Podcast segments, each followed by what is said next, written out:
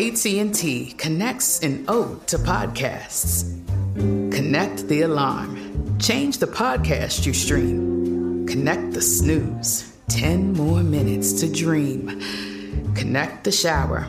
Lather up with the news, sports talk, comedians, or movie reviews. Connect with that three hour philosophy show. Change the drive into work in traffic so slow. Connect the dishes to voices that glow. Thank you to the geniuses of spoken audio. Connect the stories. Change your perspective. Connecting changes everything. AT&T.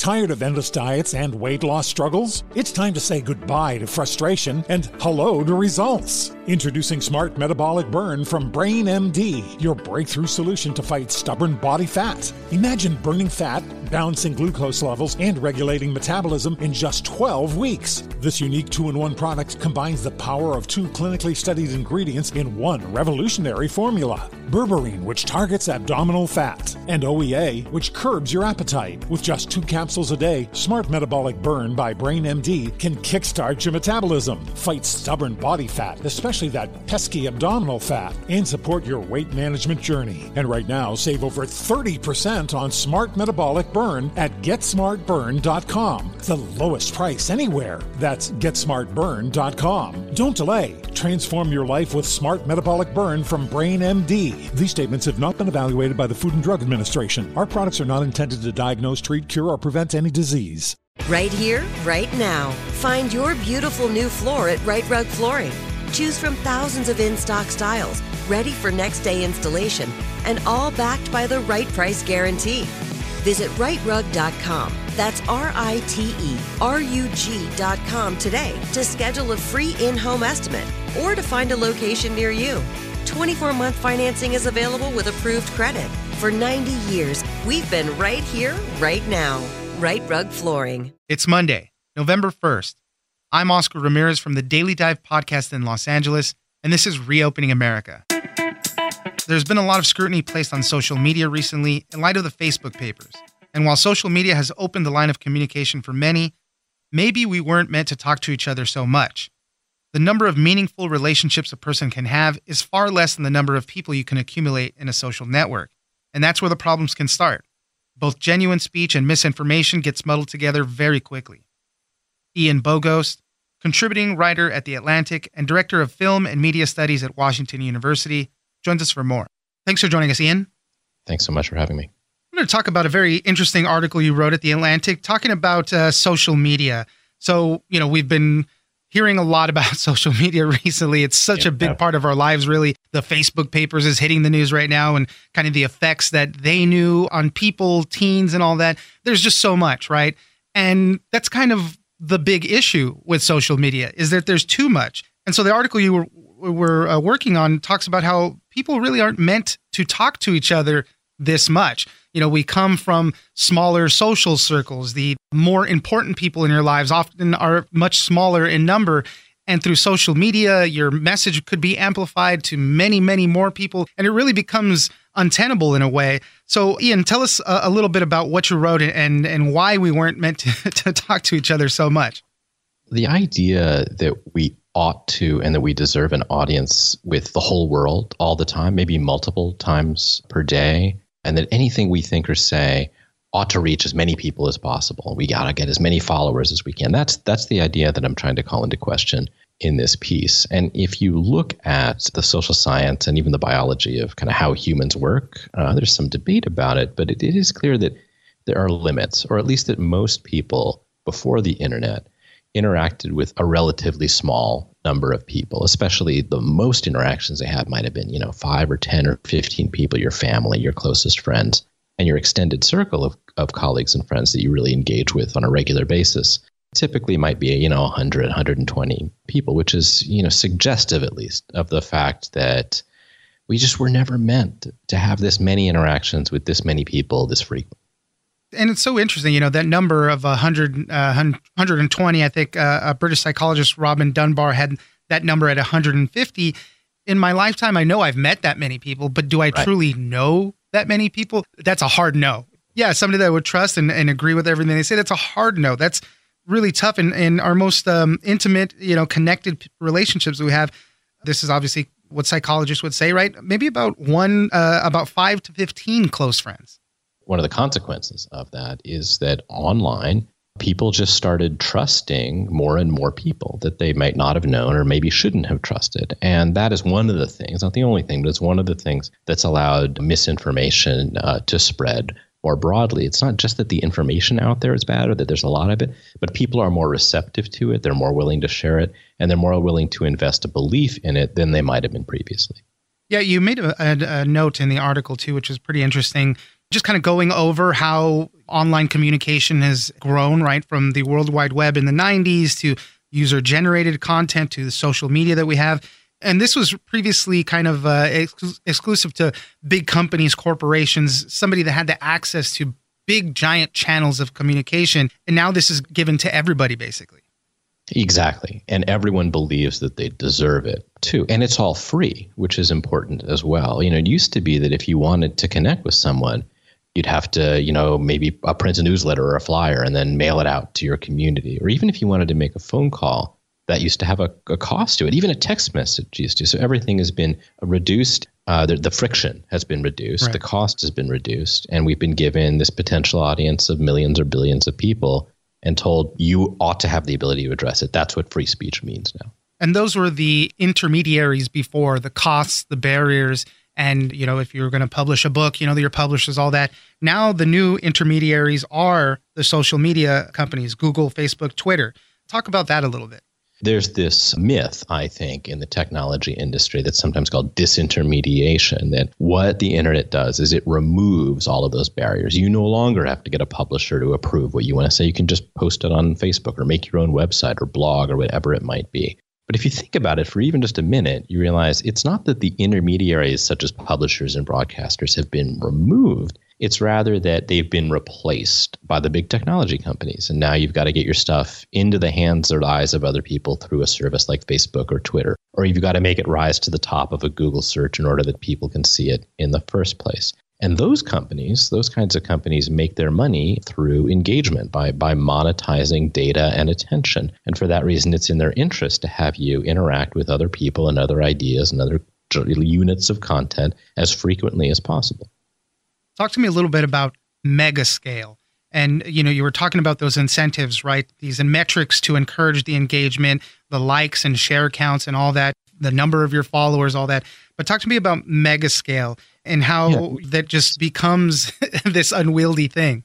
Megascale is a term that my Atlantic colleague uh, Adrienne LaFrance coined to name this assumption that big technology companies have that they have to grow as large as possible as fast as possible and they have not just a big user base but a kind of unprecedented one if you think about the fact that facebook has billions of users a couple billion users previously in human history that is just unprecedented that a company or that anyone really even a government would have direct access to control the information that that many people see and to uh, um, influence uh, their behavior now, one of the things that happened around megascale, uh, that idea of the largest possible business, uh, is it became a tacit precept of the technology industry so that if you want to go and get funding or start a company, you must grow as big as possible and as fast as possible. And that value made its way into the hands and hearts of ordinary people too. So everybody from a politician to you know your your neighbor or the the influencer down the block, they believe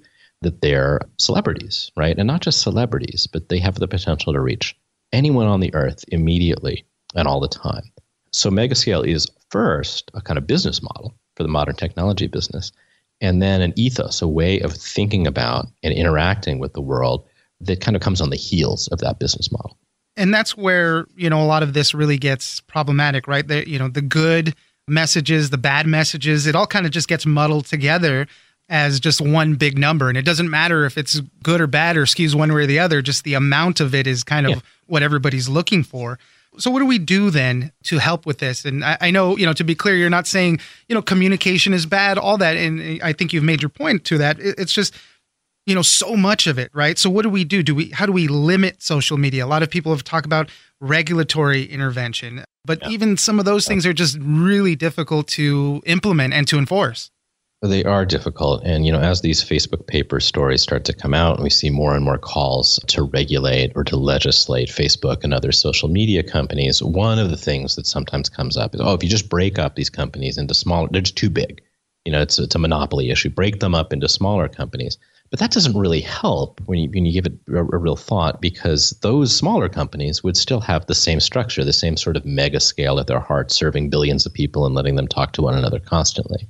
So, one of the things that I started to think about is well, what are the other ways that you can introduce limitations or constraints on behavior? It's not just whether a company like Facebook ought to have a billion users or whatever, but what each of those individuals are allowed to do or constrained to do, and how may, we might scale it down or downscale it into a more kind of human sized uh, experience. A way of trying to get back to that time when you know you you talk to a smaller number of people less frequently. You made the most of the opportunities you had for communication. And because it had friction and cost to it, both financial cost and, and kind of opportunity cost, it was more considered, if you will. Right. And so, you know, if you think about this, we're constantly constraining ourselves online all the time. Like, you know, Twitter says, oh, you can only post this many characters. You know, this is the way that a that, that an image is supposed to look on Instagram, or it's it's square in shape, or at least it used to be, or the way that a Snapchat post can time out and disappear. Those are examples of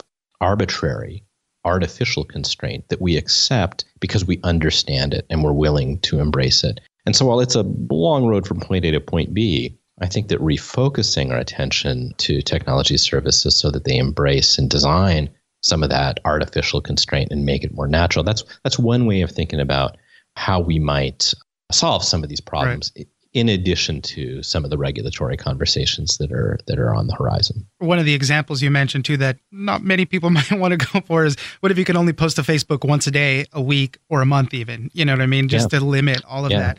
You know, one of the examples that you listed too uh, in all of this is Google Plus, maybe a better way to kind of organize these social structures. And I personally never liked Google Plus, but maybe this is all to your point, right? You know, it didn't work. right. It didn't work that way because you couldn't get the amass the the main followers, but organizing things in those circles, uh, circles of importance, right? Your family, your coworkers, and then all the other people that uh, you might have come in contact with, you know, could have been maybe a better model, like you said. But you know, what happens with what we have already. People don't want to lose their megaphones. People don't want to lose what we already have, and that's another uh, uh, hurdle to all of this. It's very, very hard to go back.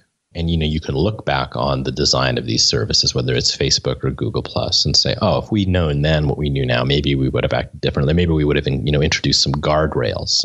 And that may or might not be the case. But knowing that we can't literally go back in time, we can still clean up the way that these systems work. And there may be some combination of factors, some of them regulatory or legislative, if we can manage to make that happen. And some of them, uh, you know, driven by the marketplace, uh, by people's desires and their willingness to change their behavior. And people don't necessarily know what they're willing to do either, but we we acclimate to these new services relatively easily. You know, back when Vine, this short video service that, that Twitter owned and shut down after a little while, back when that existed, it, was six second video clips, yeah. right? And if I told you, you know, and even in the era of 10 minute YouTube videos, you're going to love six second videos, you would have been like, oh, that doesn't make any sense at all. But right. they were delightful. So some of this has to do with what exists. In you know the com- competitive uh, nature of the marketplace is supposed to give us more options, not just in the sense of more places to get the same idea or the same experience, but different experiences.